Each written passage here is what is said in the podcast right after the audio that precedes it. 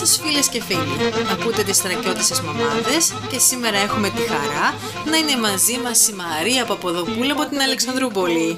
Γεια σου Μαρία! Καλησπέρα σας! Τι κάνεις? Καλά είμαι, μια χαρά. Πες μας λίγα λόγια για σένα.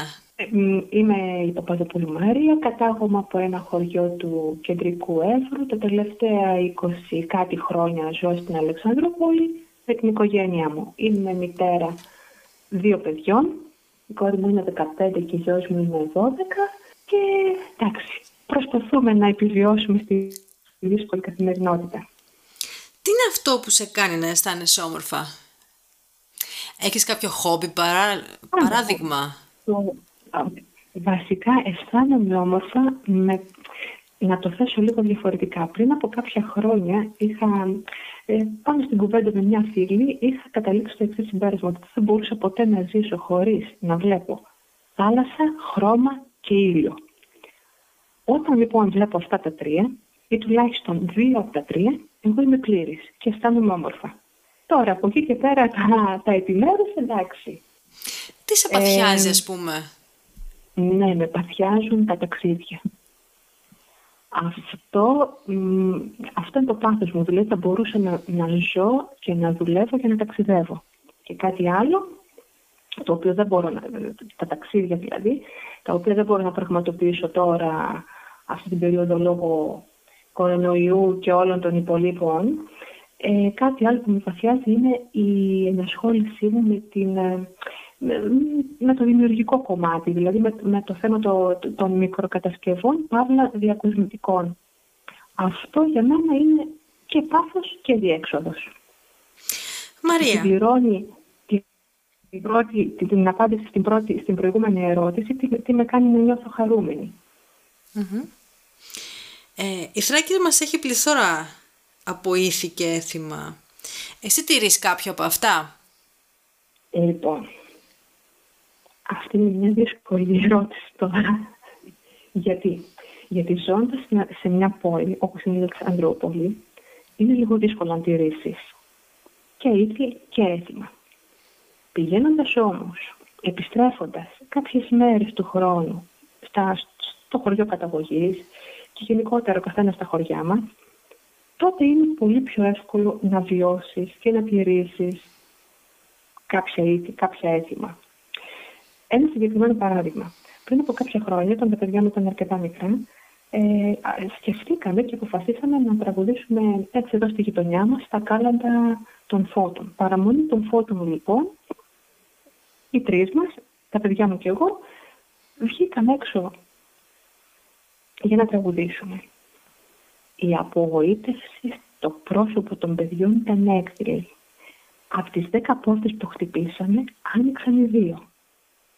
Αφενός, γιατί πολλοί έλειπαν στις δουλειές τους, αφετέρου είχαν άγνοια για τα κάλαντα των φώτων.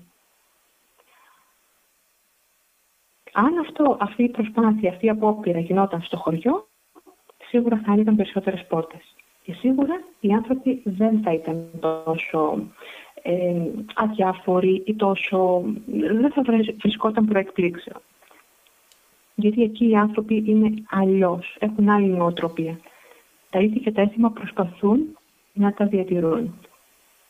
Οπότε και εγώ λίγο ζώντας στην πόλη, με έχει πάρει μπάλα.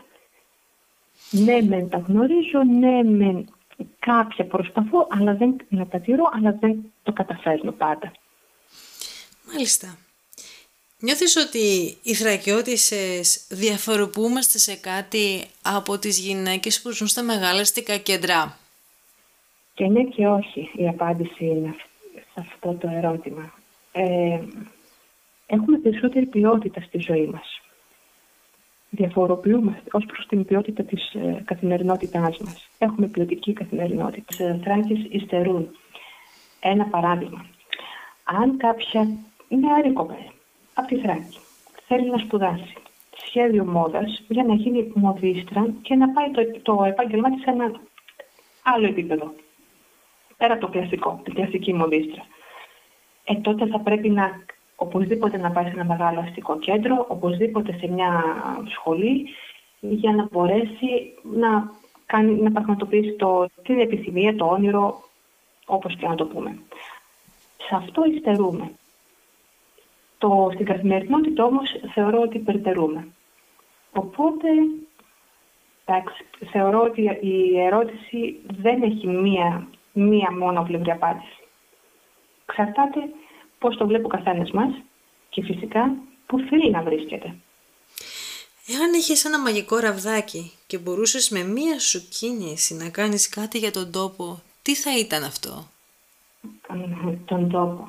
Λοιπόν, η Αλεξανδρούπολη είναι όμορφη πόλη. Αλλά καταφέραμε να την προμίσουμε. Τι εννοώ? Είναι πάρα πολύ άσχημη η εικόνα των σκουπιδιών. Η ομορφιά χάνεται γιατί καλύπτεται από τα σκουπίδια και τη βρωμιά, τη δυσοσμία και όλα τα υπόλοιπα. Θα προσπαθούσα καταρχάς να αλλάξω αυτό.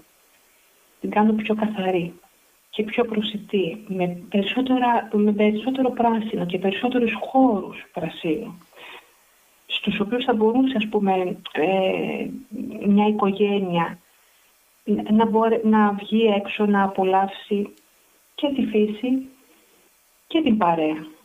Κάτι άλλο που θα έκανα, βέβαια αυτό είναι πολύ δύσκολο να πραγματοποιηθεί, αλλά αν είχα μαγικό ραβδί, θα φρόντιζα να κάνω ένα κέντρο προσομοίωσης.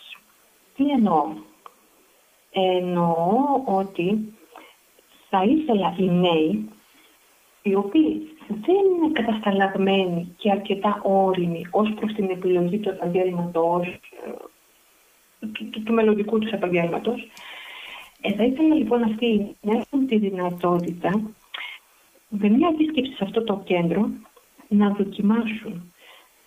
Να μπουν μέσα σε προσομοιωτές και να δοκιμάσουν πώς είναι το επάγγελμα του ξυλουργού ή του υποδηματοποιού. Τέχνες περισσότερο, τεχνικά επαγγέλματα, όχι τέχνες, για να αποκτήσουν άποψη. Όνειρο μεν, απραγματοποιείτο δε, αλλά επειδή αν είχα μαγικό ραβδί, θα προσπαθούσα να υλοποιήσω κάτι τέτοιο, θα μου άρεσε πάρα πολύ. Πάρα πολύ ενδιαφέρον. Μαρία, σε ευχαριστούμε πάρα πολύ. Σου ευχόμαστε μέσα από την καρδιά μας να είσαι καλά, να πραγματοποιήσεις τα όνειρά σου και ό,τι άλλο επιθυμείς. Τα φιλιά μας και την αγάπη μας. Αν τα φωτίζω, ευχαριστώ πάρα πολύ και εγώ. Καλή συνέχεια. Χορεύοντας και ρίχνοντας τον μπορ, τον μπορ, τον μπορ,